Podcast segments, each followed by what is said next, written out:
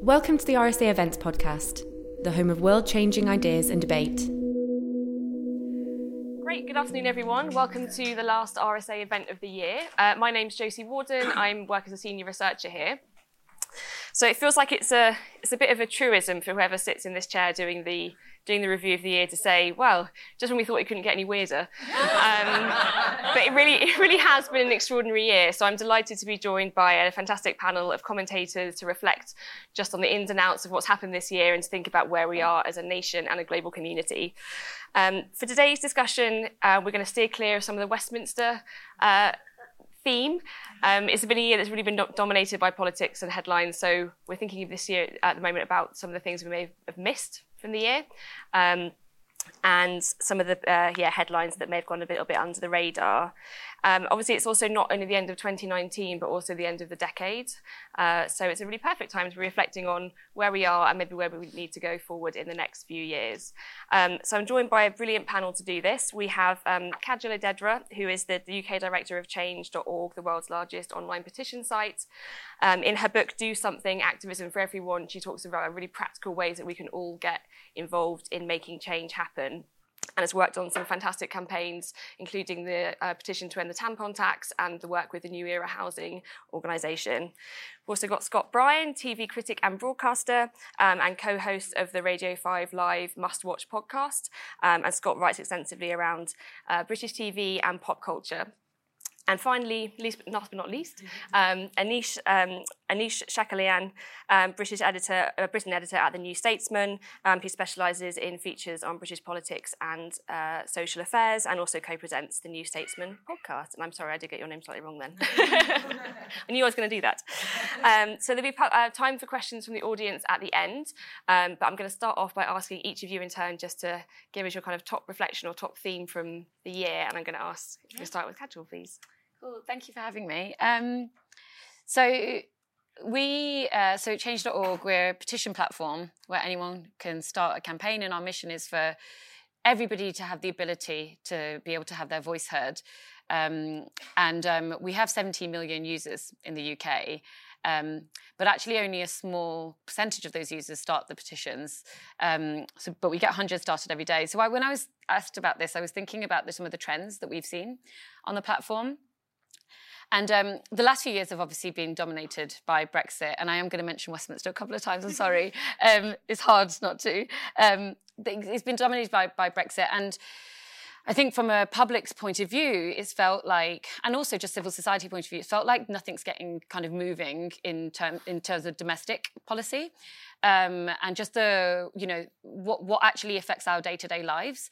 Um, but what we found is that more petitions were started this year than ever before on our platform.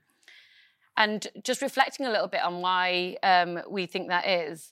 So 2018 um, uh, was a real year that plastics took off on our platform. So it was uh, shortly after Blue Planet, and I think that there was a real shift in how people felt uh, the agency people felt that they had, all of a sudden they realized that they could do something about the oceans. They could cut, cut, plastics. So we saw so many petitions calling for the local pub or hospitals to cut plastics out. Um, and that felt like the year of individual action this year has felt like that, that individualism turning into community based organizing.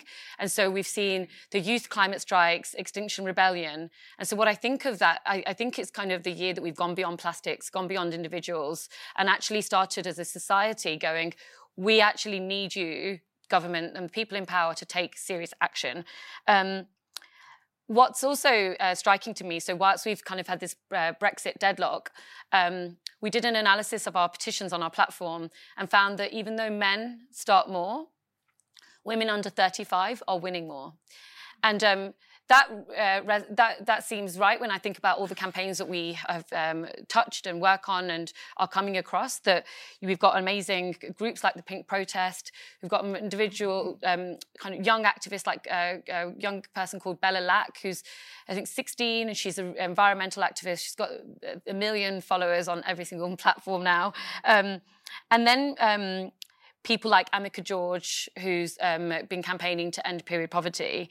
Um, and then we also we did a um, we did a survey um, into our users asking them whether they felt heard on Brexit um, since the referendum.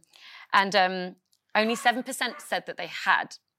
And so, what my kind of summary of this year is that it's really been a year of people power, more people starting petitions, young people, women taking matters into their own hands and winning. We're not necessarily always hearing about them because Brexit is dominating the news, so that we don't actually see that, you know, McDonald's and Burger King are committing to ending plastics in their Happy Meals. Um, and these are all campaigns that have been started by young women on our platform. Um, but also strikingly that uh, people feel like Parliament's not listening to them. And um, we so we did a uh, we did a load of research last few months, and um, we basically uh, analysed all MPs in the last Parliament, and. Um, and, uh, and, and looked at how engaged they were with the public.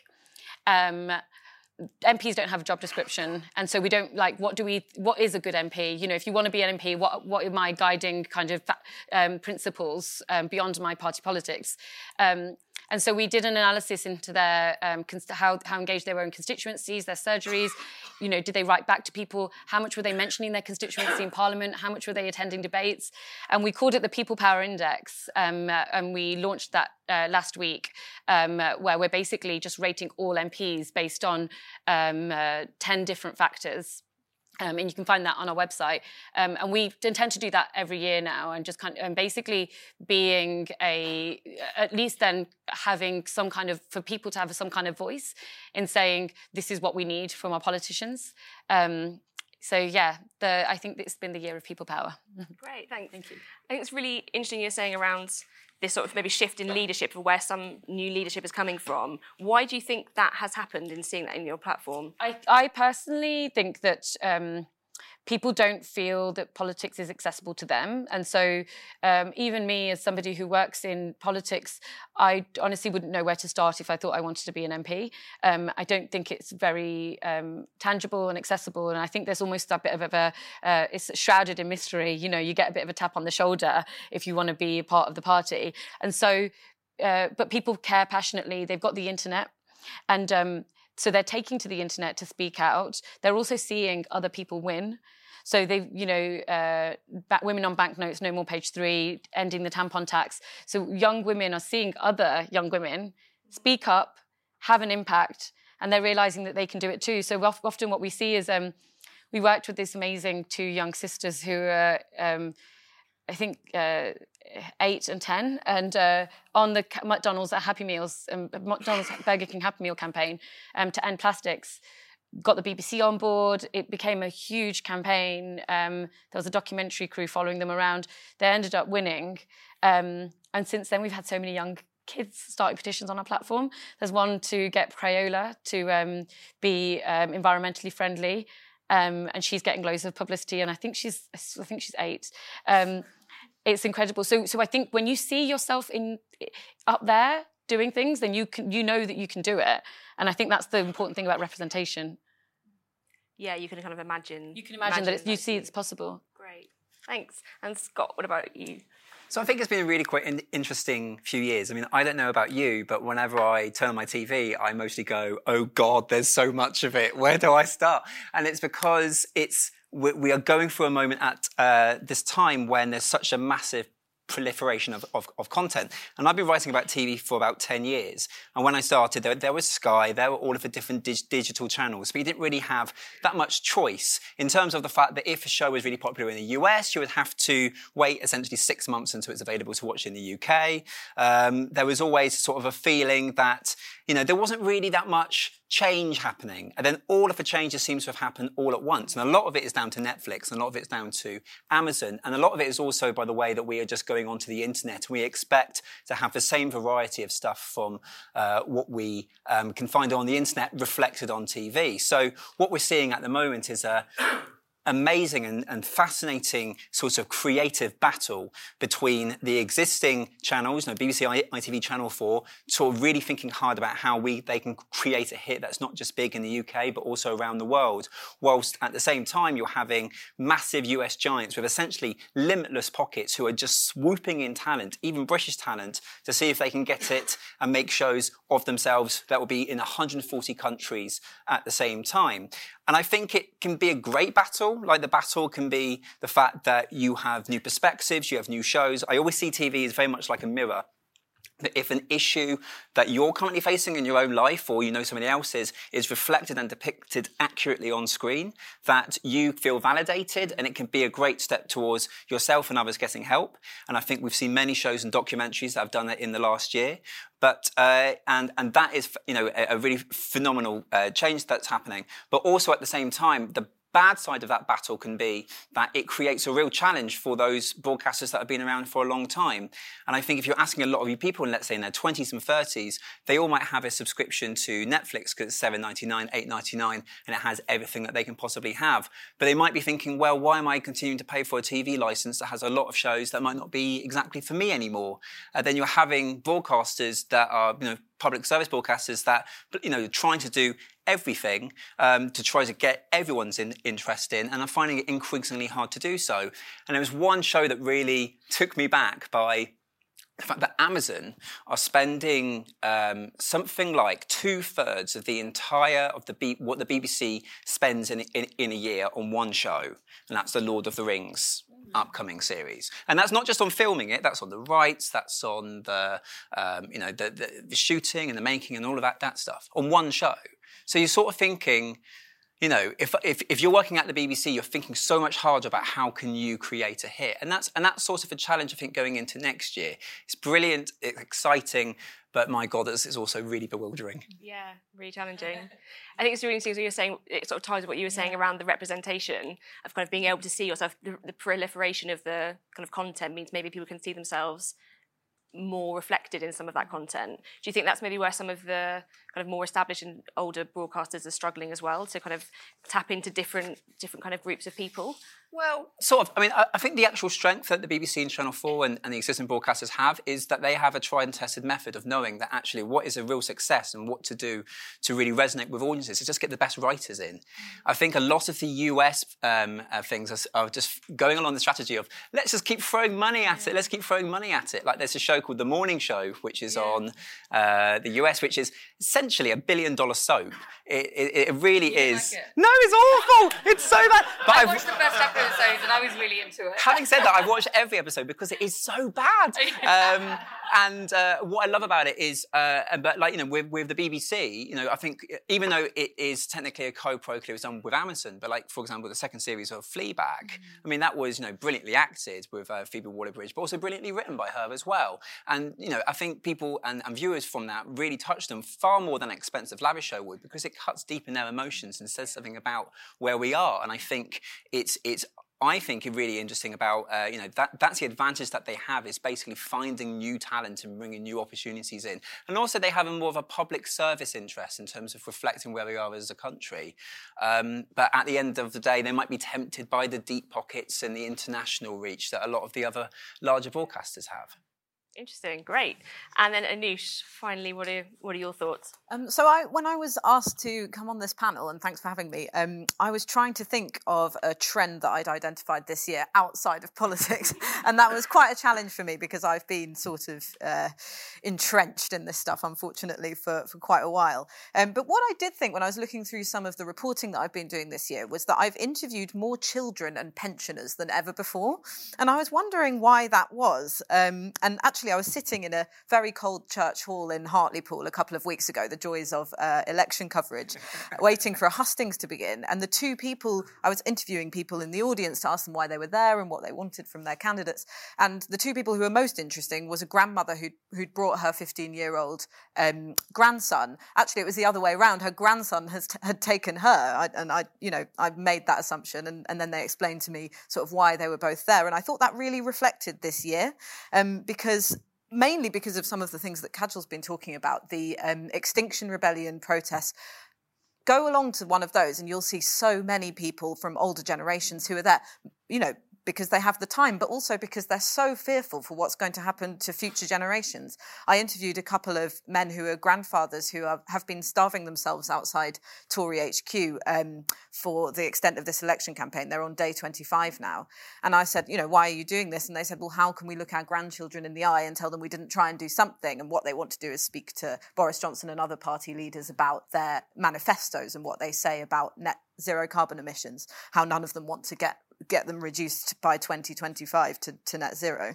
Um, so that was also really interesting. And another pensioner who I've interviewed was a retired police officer who, you know, left finished finished his time in the service in metropolitan police last year and then immediately joined extinction rebellion so a bit of a defector there and he knows all the tactics as well so he's he's really a good one to have on side um, and he was saying the same thing you know um, that he'd managed to flourish living in this city and working in this city, but he just didn't have the same optimism for for future generations. So when we when you think about that and then you go to the youth climate strikes i went to go and cover one in sheffield and see all of the children school children actually um, who are there some from primary school speaking with megaphones. They're so articulate they're really engaged they're also really angry as well. That's really striking. And these children who i spoke to in sheffield were supposed to be revising some of them were supposed to be revising for gcse's and other summer exams. And to have the commitment to to go and and uh, campaign for something that feels sort of often frustratingly distant um,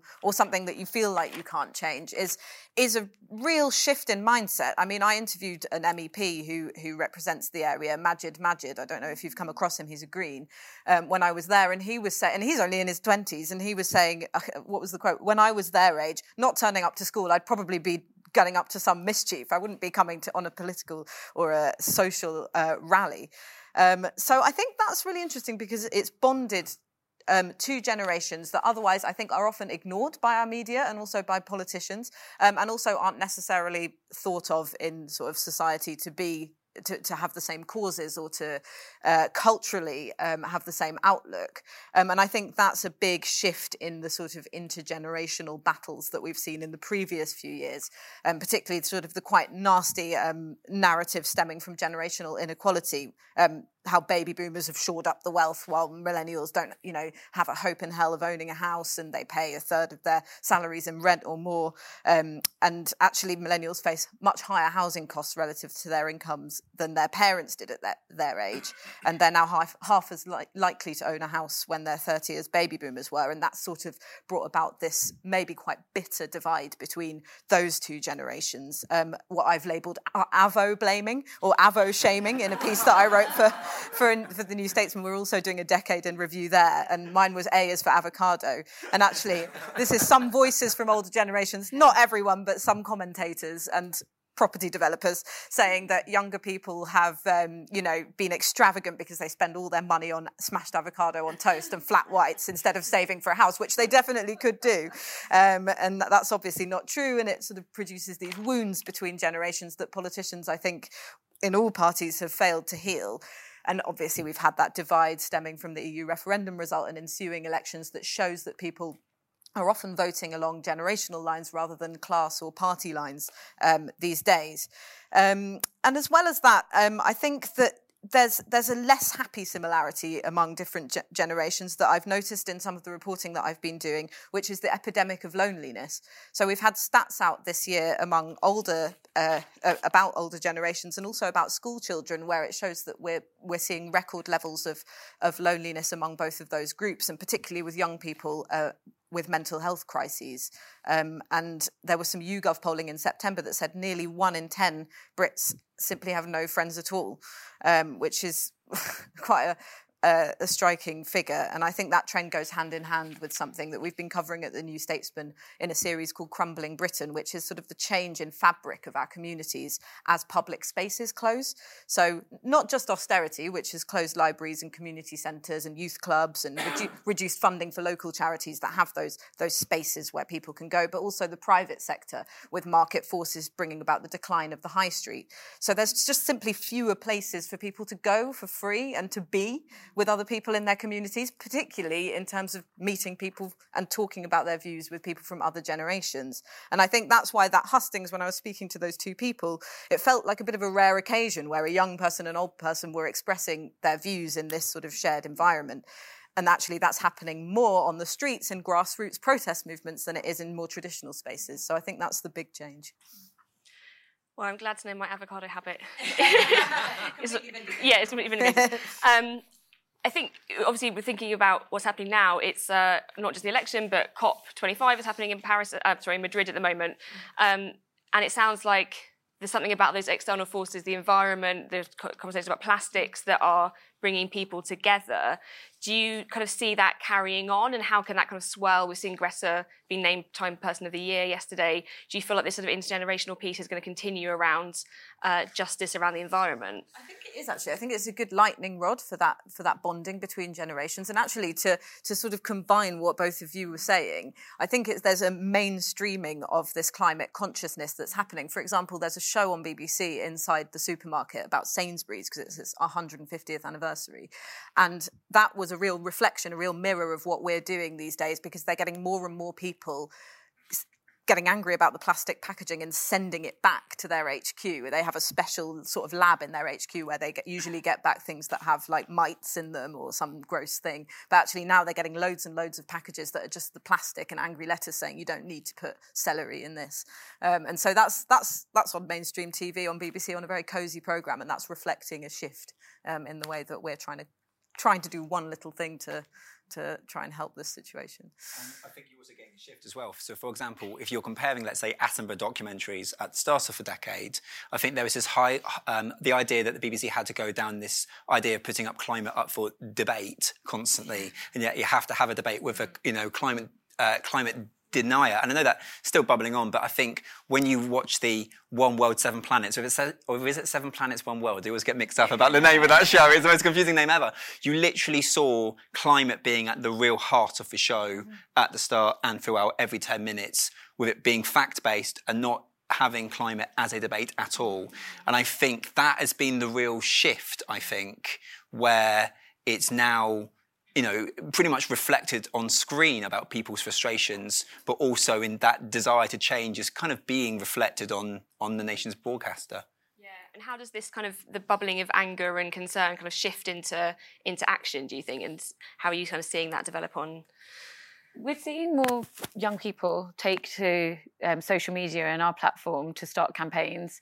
Um, they are more they're angry they're fed up of not being listened to and they're finding the tools to and they're finding that people actually want to support them and so their voices are being amplified. So so you know some of the biggest petitions that we've got on the platform are started by young women um, from eight years old to you know 18 years old.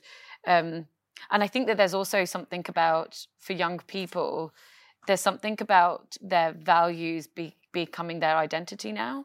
And so I think perhaps because we are losing our public spaces, loneliness is real, not just for older and people, but for you know people in their 20s 30s 40s like it is real and um, you know we are become we are more separated than ever um, and i think the places that they can come together is online to um, you know to you know find other people who resonate whose ideas resonate with them who who are able to kind of you know um, share images of you know body positivity and you know so they, they're finding communities I think online and um, and saying something to their identity. So it's giving I think it's giving them a purpose um, and I don't think that's going to change. I think that's going to need to continue um, with climate change, I just um, I see. Uh, it's interesting because since the climate emergency declaration in Parliament, we've not really seen that much more. And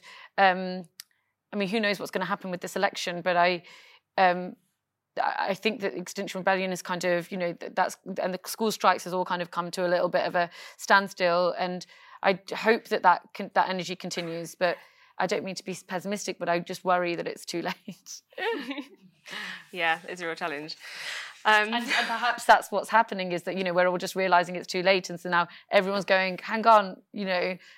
just you know i didn't mean it like and then trying to take back and so I, I i actually you know personally think that we need to see drastic dramatic action um but the media is savvy and knows that everyone is feeling angry and urgent about this. And so we're seeing a lot of content everywhere about it. I kind of wonder as well if there's, we talked quite a lot about here about uh, identity and the positive side of that of being able to see yourself represented maybe, maybe you haven't been previously but I wonder as well if there's also a kind of splitting then of groups. And so it, within your own own area, you get very angry or frustrated about something. But how is the how do we kind of make sure that those silos don't end up repeating themselves in sort of different fractions? And how do we make sure we kind of bring have this collaboration that comes together as well? Because I guess with with the kind of content side, do you think people are um, sticking within their own, you know, hear a lot about you know being in your kind of social media bubble. Do you think there's a challenge around kind of content being shared across different groups of people as well? Hundred percent. Yeah, I think we're, we're in a problem at the moment where I think all parts of our life are so fractious in terms of on social media we only tend to people uh, we only tend to follow people who we who we like who we agree with um, and it's and it's the same case on um, Facebook and on Twitter is kind of the case where you're not having that real re- reflection of different views and I think it's quite I mean, saddening in terms of the fact that I, I, grow up, uh, I, grew, I grew up in Dorset and I used to work in the, the um, a, a news agents and you used to sort of see a great variety of people over the course of the day. And you know, you also see the people in terms of we were talking about loneliness who wouldn't be able to speak to anyone else just part of their day because you know their, their relatives are far away, and you used to do errands for them, and they'll be a part of the community. And I now go there, and that shop's gone, and then I know that, that that's it now. And then I think to myself, you know, it's so hard to know about what it's like in, in other people's shoes if you're never able to see them. So it's kind of the fact that at the same time we're having this proliferation of content in the terms of everyone's got their own interests. Great, there's a TV show that reflects your interests. But as a result, I think it's quite fragmented in terms of the stuff that everyone watches collectively. I think there's fewer and fewer moments. Live events, I think the exception, so are sports, but it's so much harder to have it a place where you can't avoid but having to watch it and it's that feeling of being challenged. And even if you watch like for example the news coverage i find that i'm not really watching shows like question time anymore because i just go well i've had a long day i've seen a lot of anger on social media i'm just going to watch some like the crown in, instead. But then you then you realize that that show that was supposed to be accountable for everybody is only going to be watched by some certain um, people. And i think it's that that lack of clarity in public discourse in just in terms of hearing other people's views, we're seeing less and less of, and I think that's worrying. Those public spaces that you maybe you and Noosh were talking yeah. about, they're public spaces online or in your community watching something on the television. Is that something you want exactly. to? I think you know. Um, often we sort of slightly pompously refer to sort of uh, the internet as, as an example of the public sphere, but actually, I don't think it really reflects the traditional public sphere in the sense of what you were talking about with the news agent and you help out this person and you know that that as that's sort of declining on our high streets and also in the sort of um, public service run places that I mentioned, um, it's nowhere online really because we can just decide which community we want to tap into. In fact, we're not even making a conscious decision, are we? We just the algorithms feed us what we want to read and what we want to see, and and amplifies our friends and our, um, our sort of allies' voices, and so we don't we don't see the opinions as much of other people, and also we should close ourselves off to it. We don't want to because we're so comfortable in this bubble. I mean, one good example from Question Time, which I, I assume you didn't watch, but you saw the clip of, um, was the man um, who who who was earning over eighty thousand pounds salary, and he really didn't realise there was a sort of moment of epiphany on television, which was quite extraordinary,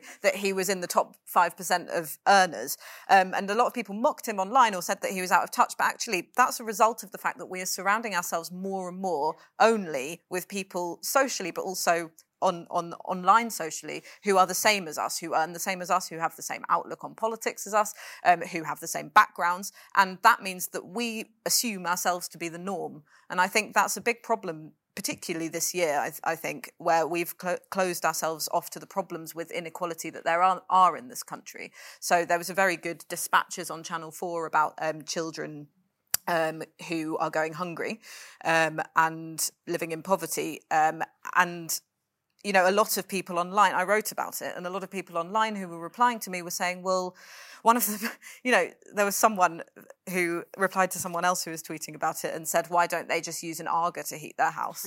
um, but I mean, that's an extreme version. But a lot of people were replying to me saying, you know, actually, if you look at the stats, poverty is going down. And, you know, people just don't want to believe it, partly because it's such a horrible thing to have to reconcile in your brain, um, but also because we don't have that personal experience of it in our lives and we don't hear from those people who are from those kind of backgrounds because we close ourselves off, we're blinkered. Can I say something? Um, just on the flip side of that, it's like, I wonder haven't we always just kept to our own tribes and kept to our own kind of uh, you know class and uh, social circles that don't really you know we if I think about like my mum my mum and dad's generation um, the people that they um, interacted with and their friends interacted with were very much you know factory workers other factory workers. Um, and I wonder whether you know I one of the reasons one of the ways that i t- t- say to people you know you should get involved in activism is the community you find. Mm. and um, there is like i feel like i have great friends i have a partner i feel lonely often in london. It's it's a lonely place. But whenever i go to community activism groups or protests i feel such a sense of being a human connected to other human beings. And you know I, it fills you with hope.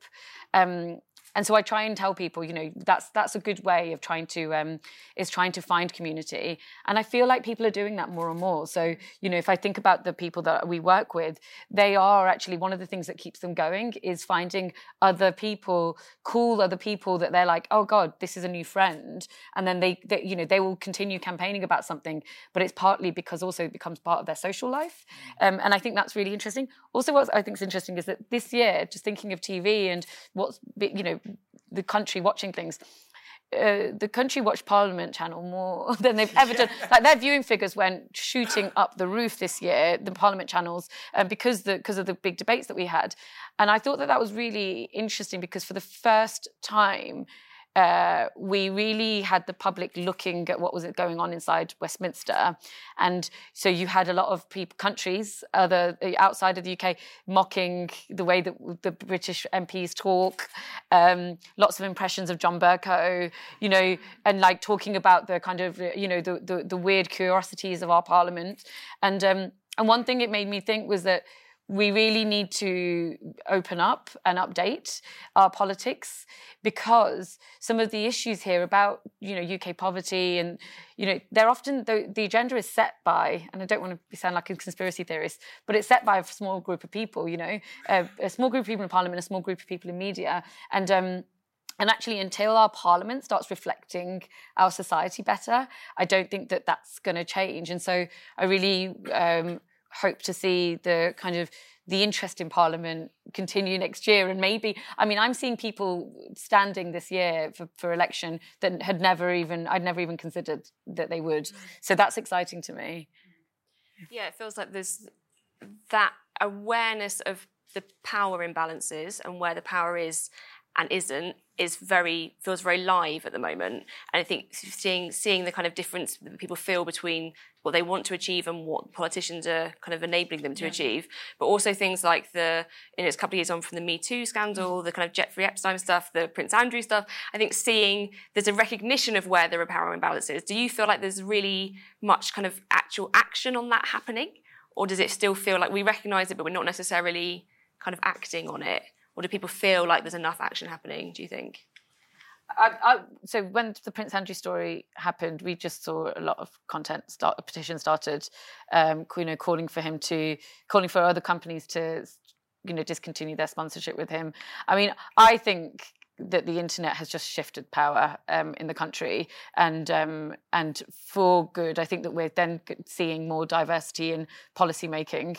So you know the issue of, for example, the tampon tax and period poverty, they just would not have gotten the agenda if it wasn't for young women forcing that on the agenda by basically just you know, gathering the support of hundreds of thousands of people, and then female MPs in Parliament going, "I'm going to help you," and then you know that you them using that partnership to push, and and that doesn't just you know do something about period poverty and the tampon tax but it also starts a conversation about periods. It also forces mps in parliament to say the word tampons and there was a really amazing moment where they just refused male mps refusing to say the word um, and that you know, so it's just like I think I think of the power um, shift as as like really pushing and forcing some people to just you know progress.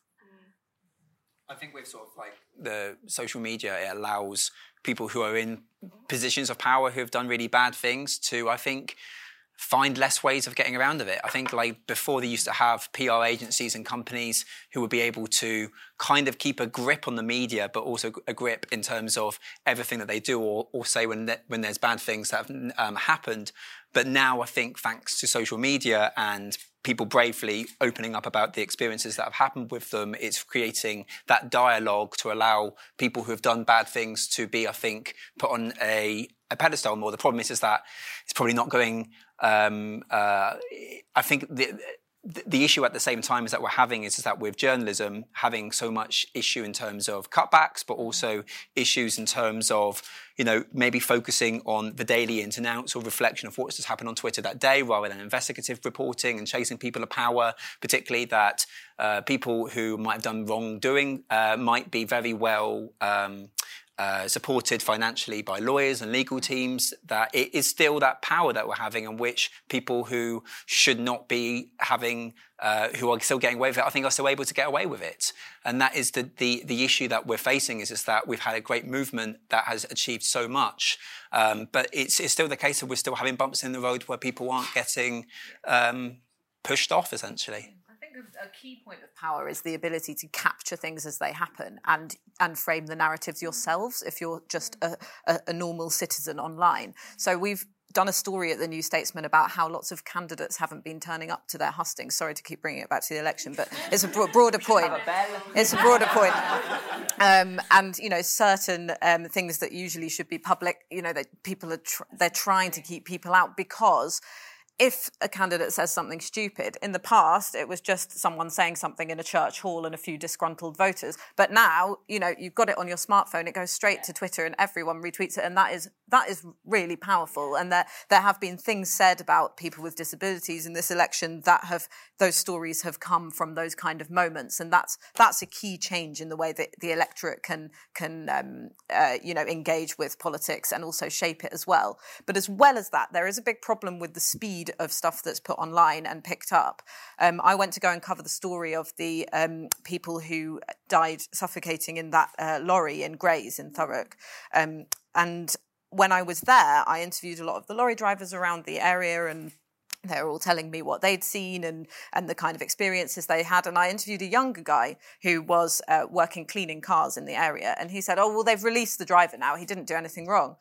I just thought, no, they haven't. Like, I've just spoken to the police, like at the cordon. They definitely haven't. And I went online, and this story on Facebook, posted by just a completely, you know, random account, had said that he'd been released, and all these people had been, you know, sharing it and amplifying it online. And this young guy, probably more engaged on social media than than with traditional news sources, had repeated it back to me. And I just thought, if a lot of people think this, you know, that's quite dangerous because we know what happened with that news story in the end. Um, so I've noticed a few things like that, um, particularly on the doorstep as well, with people repeating back spurious claims that have spread very far and wide online. And I, am always hesitant to use the phrase fake news because I'm of the opinion that we've always had fake news, particularly with some of the more um, hysterical tabloids spreading stories that are very damaging to the fabric of, of society. But um, the speed and the scale in which this happens now, um, I find quite worrying in some of the stories that I go and report. Yeah, I think when, when, when the one, it would be, uh, uh, we, we would, if we're talking about the year, we have to talk about Facebook and we have to talk about uh, the tech giants. And, um, and I think there's been some really great work by uh, uh, a few people in Parliament and a few um, internet organising groups to try and pull some of these um, tech giants to account, particularly around the Cambridge Analytica story and um, and then around you know uh, election propaganda for the both the referendum um, and then in the US. Um, I think that we we need to so this is just less of a reflection i guess and more just like a we really need to uh, quickly as a as, as a country uh, do something about both misinformation on social media platforms um, but also um, there has to be some kind of regulation. And at the moment it kind of has felt like the tech giants are just a bit too smart for the for the government to actually catch up. Um, GDPR was a really good, an important move from Europe. And I think if it's going to happen anywhere, it's going to happen on our side of the Atlantic. Um, but yeah, I think I just think that's just it, and interestingly with Facebook is it has also affected journalism and um, and it's also affected you know so um, our platform we um, until three years ago we uh, our business model was advertising. So we would have big charities and um, organizations having sponsored petitions on our platform. And um, that's how we got our revenue. And we just could not compete with facebook. And um, and so we just like the Guardian, we shifted our business model, and so now we're completely powered by people uh, from like as little as like three pounds a month. Uh, people keep us going, and it has worked, and that's exciting because industries are dramatically changing because of social media. Mm. Um, and that's fascinating. So yeah, TV as well, right? Subscription. Oh, yeah, yeah, yeah. Subscription's so fascinating. Yes, yeah. I mean, I, I, think I think the whole change towards subscription has been really fascinating as well because I think people just go, "Oh, it's only a few quid. What can that hurt?" And then it slowly builds up. And I think the issue that we're having is with new rivals entering the market, people are only going to go, "Well, I'm only going to spend 30, so that's going to get to and a to a limit." Is, as an individual expected to have, or, or uh, you know, do do we think that, that they have the capacity for?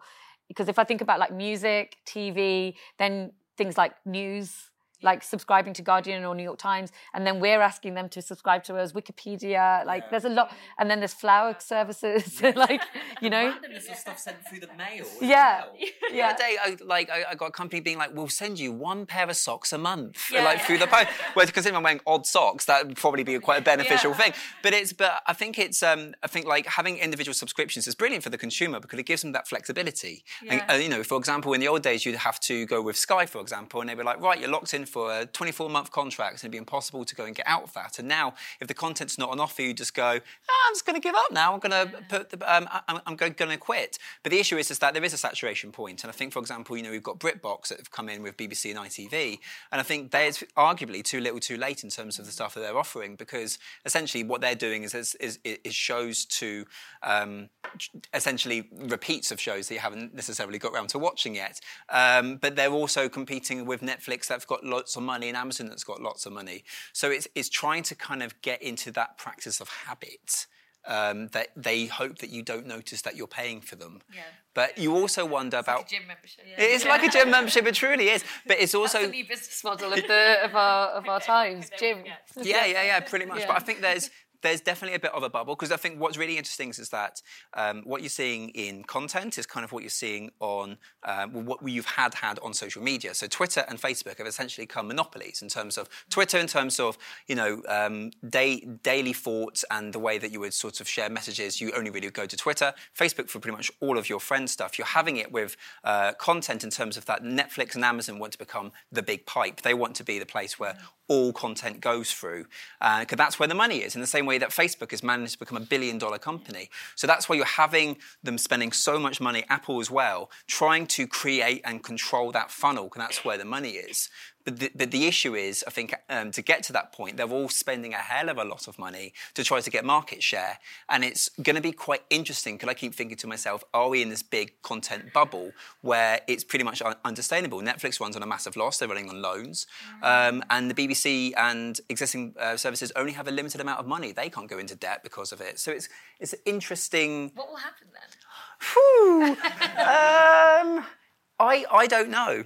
I don't know. I think they'll come to the point where I think genuinely there's a lot of Netflix shows and nobody's watching them. Yeah. Um, and it's. And they're throwing money, right? Because I heard a, com- com- so a few comedians on podcasts say Netflix is just throwing money at comedians. Do they just want lots of people to be creating content? They just want more. They, they all want growth. They just yeah. want growth. They just want market share because they hope that if they control, if they get the market share, then they, they will have people have that commitment to be on them for 30, 40, 50 mm. years. And it's having that longevity. So they're like, right, got to spend a lot of money to make a lot of money.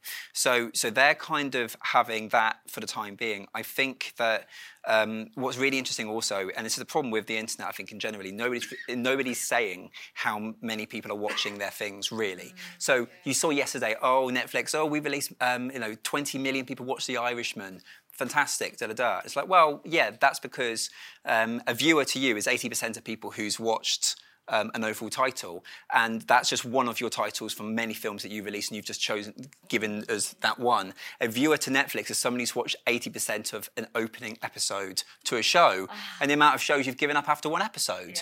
And you're seeing all the time, um, even the BBC, you know, saying, "Oh, we've got you know 15 million requests," and it's like, what does a request mean? So it's it's sort of the battle of the big, the battle of the big numbers, and there's no transparency. And Netflix have said, "Oh, we are going to be transparent. We're going to be on an an, an, an evil, pe- a level pegging term." But I think that they love the mystery because you know they, they don't have to be transparent because they are not an advertiser fund business and they love the idea of oh you know have you seen this show i've heard a lot of stuff about it without saying it's got x amount of millions of people yeah, because it show shows weakness I think it will be interesting how sustainable that is, though, because just throwing lots of content, a lot of which is quality is quite dubious, at something can grow it for a while, but then eventually people.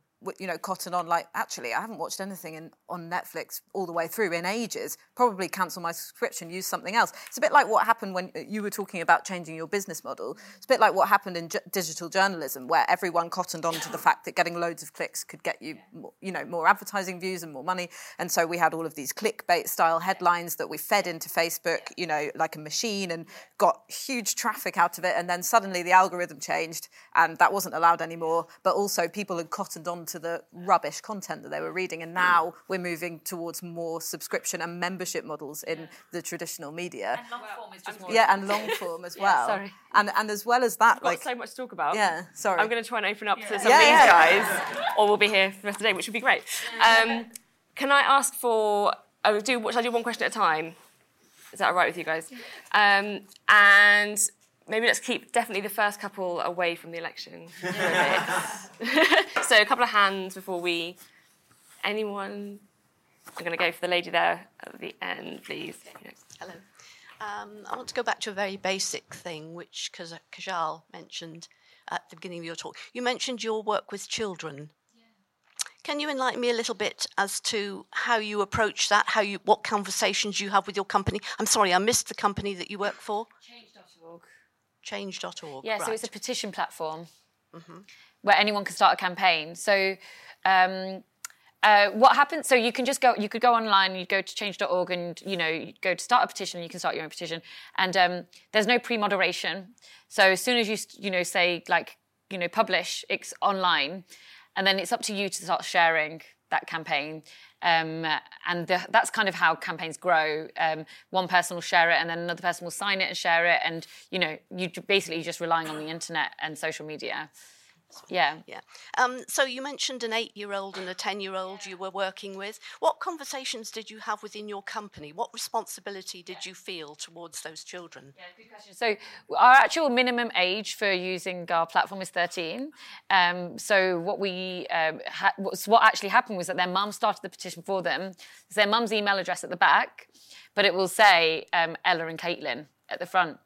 But honestly, I'm very, you know, I came from the third sector, charity sector, and I was, um, you know, one of the reasons that I, uh, you know, came to change was that I was kind of fed up of case studies being wheeled in and um, people kind of, you know, sp- being the spokesperson then take, being taken out and not really having much to do with the campaign. And so we, and, and so it's really important to me that we don't work on campaigns like that. And honestly, Ella and Caitlin are running that campaign. Like their mums, sometimes we'll talk to their mum and she'll be like, I just need to check with the girls and I have to run everything by the girls. So it's, it's truly them start running the campaign. So what we do is if they're a young person, they're under 16, we will just ask to have a chat with the parents we're a really small team. There's eight of us um, in the UK, and um, the um, campaigns team are almost part journalist, part, part social worker. Um, and so we do a lot of kind of fact checking when we're working on a campaign, talking to the person, and um, checking out the story, and then also just like checking to make sure that the person is able to campaign and not in a s- incredibly vulnerable state. Um, and so with Ella and Caitlin, we just made sure that we had a good relationship with the parents, um, and that's what we do. We just always, will, you know, on email we'll be talking to the mum and Ella and Caitlin. So I used to work for the UK Youth Parliament, and um, and so worked with young people to speak up about the issues that mattered to them, and um, um, but the platform is for everybody, so it's for all ages. Hi, um, Paul Atherton. I'm a fellow. Um, I'm interested actually in all the panel on this, but I particularly wanted to take uh, Kajal up on her point about mixing environments. So I grew up in the South Wales valleys, and we played rugby. And in the team, the working class would be the fronts, and the middle class would be in the backs. And we would be engaged in the pub, and you'd have all these cross reference things. And because you're in a social environment, you're talking about subjects that cross across, and people suddenly from the battle go, hang on, and that's not right. And so you couldn't stand up in the way you do today and go, I have an opinion, and find 100 people around you. You'd have 50 people go, I don't agree with you. but the question I was going to ask with media, television, and, and obviously on online, with our world ever diminishing because of algorithms and because of search engines and everything else, do you see a way that we're going to come offline and start re engaging with society in real life again? I mean, so I'll just speak a little bit because I've spoken a lot already. But I, um, I think um, the campaigns are only start. They start online, but actually the petition starters are because they can't just. They need to meet people because you need the confidence of meeting others who you know have the same views as you to keep on going. And so often what they'll do is they'll have meetings they'll have campaign meetings they'll have um, you know they'll be doing a um, an event in their local area. And so then they meet. So really there's a lot of online and offline happening. Nothing really ever just happens online i think. Even you know with stuff like me too that there was a lot going on on the ground. Um, but we just we can spread the the, the kind of the, the news online a lot easier. Um, but i do see that um, people are taking because of loneliness and individualization i think do see people t- trying to find spaces i feel like we're on the tipping point of that um, yeah, do you want to? Yeah, no, I really liked what you said actually about how, because um, I was talking about how communities are being threatened, the, the one that you described in that way. If only we had more of those and more spaces for those. But you said that, you know, campaigning on the ground and protest groups and that kind of thing has actually reinvigorated that among other, some people. And you advise people like you'll you'll get a social life or or you'll get human connections out of this if you do this. And so I really like that idea that that could reinvigorate it. But I think we need more you know we can't just do it on our own. I do think that the public realm has been degraded quite a lot because of cuts to, to funding lo- local services over the past 10 years. And I think without that state support, but also without some kind of solution to what's happening to our high streets and our town centres, that's going to be really difficult because where do you get those spaces? You know, it, it's about physical space as well as um, the human will. Um, and so I would say that the individual's power is, is limited slightly in that. I, I yeah. think there's also a chronic problem that we've got at the moment with phone addiction and app addiction and being on our phones the entire time. And I love it in the last year, all of these big companies have been like, oh, we've introduced tools to help you put down your phone. So you now get a notification being like, you've been on 10 hours on your iPhone this week. And it's like, sure, fine, here we go, no problem. Yeah. And it's the same on social media. But I think that social media can have a really damaging effect in terms of self esteem and, and, and mental health. And the amount of times I think, I mean, I've certainly been on social media and you go onto the stories bit or you go onto the, the people's posts and everyone's having a brilliant time. And if you're not having a great time, you feel 10 times worse. Mm. And it's, it's a real terrible, terrible thing that I think is affecting a lot of people, particularly young people. And I think an issue that we had maybe like 10, 15 years ago were people reading, you know, magazines in terms of having, you know, um, glossy magazines in terms of people who wear maybe photoshops to look that they're having a better life um, than they actually are. And I think that social media has pretty much re- re- replaced that to a fashion. One thing that brings me hope rather than being doom and gloom is that you've had many people being open mm-hmm. more about their, their, their mental health, particularly from men, I think. Mm-hmm. Um, and I think that it's, it's becoming, though, not a case where you. I, I don't have a solution to it. I still think it's a, a, a, griping problem, but there are some at least bits of hope from it. I feel like people are fixing the problem, right? They're, like we're seeing the problem and then individuals off trying to fix it. So you've got people like Matt Haig, who's incredible on social media, and then people like Bryony Gord- Gordon, who's uh, just really body positive. And so when people start getting fed up of something, they then react against it. And then you see kind of like, yeah, it's like a seesaw. Yeah. Yeah. yeah. yeah. Can I take one? Oh, so many suddenly. one from this side, please. um, I'd like to talk about the uh, the loneliness discussion that's just gone on, and actually, I, I'd push a challenge back and say, actually, there's um, more opportunities now to meet people. Maybe not the spaces. Well, the spaces exist too. Uh, and you could say that a uh, sub benefit of the climate uh, protests have been that you have got generations mixing. It's a good example of a shared interest creating it. So, um, and there is a website called meetup.com. If you have an interest, you can find people that share that interest. So my question to you is, if you accept that thought that there are opportunities to meet other people, how do we encourage people away from Netflix and their phone and out of their houses in the in the pouring rain to use these facilities? Thank you. The irony of that is probably the easiest and most efficient way of attracting people to do things like that is online. So I completely ta take that point. yeah. Yeah, mm. how do we get people out out and meeting up? You know what? I think the problem is also work-life balance. I think mm. that there used to be. I mean, you know, I, I can only speak for, for for my own experience, but I think that particularly at the moment, people aren't off their phone because there's demands from work that happen the moment that they leave the office, and as a result, it means that I think the time that people would usually have by themselves to meet other people mm-hmm. is being shortened and shortened. So it's kind of the case that I'm not sure whether how you can have a solution to that, but it's trying to facilitate more of a work-life balance. And I think employers are getting more wise to the fact that for just better productivity, they need to ensure time like afternoons when employees can partake in other activities that aren't work related. But I think in some industries, particularly in, in media, it's still the case where you're expected to work constantly to go and do things. And I think that's why you have a shift towards people watching a lot of TV, which is great for me. But like, but, but, but, but why people end up watching TV and Netflix, it's because they're knackered. Yeah. Because they just get home and they've had a long day at work and they're just going to put a meal together and watch four hours of mindless content, and then go to bed. So it's so sorry that I'm not having a more hopeful thing, but but you know I like to think that there is a change of attitudes because I think people are getting more collectively aware that this is a problem that Can we're I say something hopeful connected to that? Is that I think we're, we're seeing some companies uh, move to four day weeks. And I, we, there is a conversation happening about are we approaching work in the right way? It- it- you know, um, in my organisation, we're talking about. So at the moment, we have on Fridays everyone just works from home, um, but we are having a conversation where you know the uh, work is becoming more flexible, or at least the conversation to becoming more flexible is happening. Um, there's some amazing activists, um, um, mothers who are talking about you know making it more flexible for mums to be able to um, work and also just like not have to lose them, you know, step in the career ladder because they have children. So I think um, I think that hopefully will ease the pressure. Um, but also, I just think that we've just been hit by the internet. It like, and we've not really caught up in terms of like training ourselves as a society to how to deal with it. And I think that there's a lot that we can be doing in schools with mental health education and you know how to navigate the new world that we're in. You know, you're like there is there's so much that's great about the internet, but there is so much that we actually need support in understanding how to navigate. Like maybe the addiction to phones is actually we're going to realize is a really really toxic thing that we're going to you know that has actually had a really terrible impact on us. But we you know we're not we're not giving people the guidance. And I think we do need to be skeptical of some workplaces. Not saying your workplace is one of these, but there's that cliche about tech companies having sort of all wonderful benefits, but actually it's just to keep you at work longer. You know, free dinner and you know table tennis and sleeping pods. Yeah.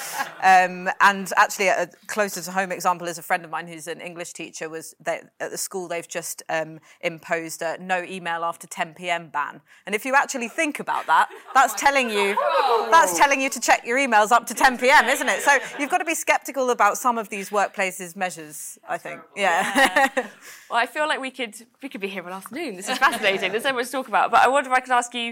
Um, I'm sorry if we haven't got around to your question, but I know you're going to be signing books afterwards, so people will be outside. So if you want to catch up, then please do. Um, but if we could each, you know, thinking ahead to the next decade, what is kind of one area that's going to give you hope that you want to think about moving into moving into the 2020s? So my area is what I spoke about at the beginning. Sorry to be so predictable, but I, I, have seen the bonding between generations, um, particularly in face-to-face sort of interactions, and I want that conti- to continue. But I'd also like to see more support from um, the state funding local services and um, a solution to what's happening to our communities because of the decline of, of the high street. So I'd like to see that support. I think in terms of what I'm really hoping for is just the ongoing but increasing amount of creativity and just the the fact that people can now from their own home. I know this is not, not a new invention, but like people can basically start their careers from essentially just a laptop and, and learning skills from from as they go. And I've met so many people who are now so creative in more than just one field, like people who are writers, who are performers, who are who are on radio, who do so many different media because they've had enough experience in many of those. I think we're going to have an increase in superstars who are able to adapt to different media as a result, and I find that really exciting.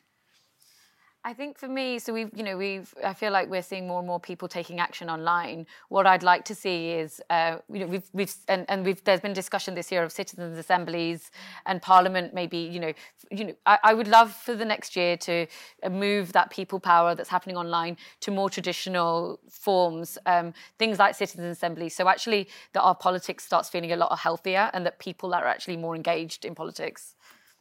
Great. I think that's yeah something I've taken away from all of these conversations is that sense of there's lots of energy bubbling up in small areas, but the really important thing is how we kind of bring it all together now, online, offline, different kinds of communities, and really focus on that collaboration and yeah. bringing things together to kind of make this some of those big changes that we need to see in the next decade. So thank you so much for joining us. Thank I've you. really, really enjoyed today, and hope you have too. Thank you. Thanks for listening. If you like this podcast, head to our YouTube channel for inspiring talks, interviews, and animations.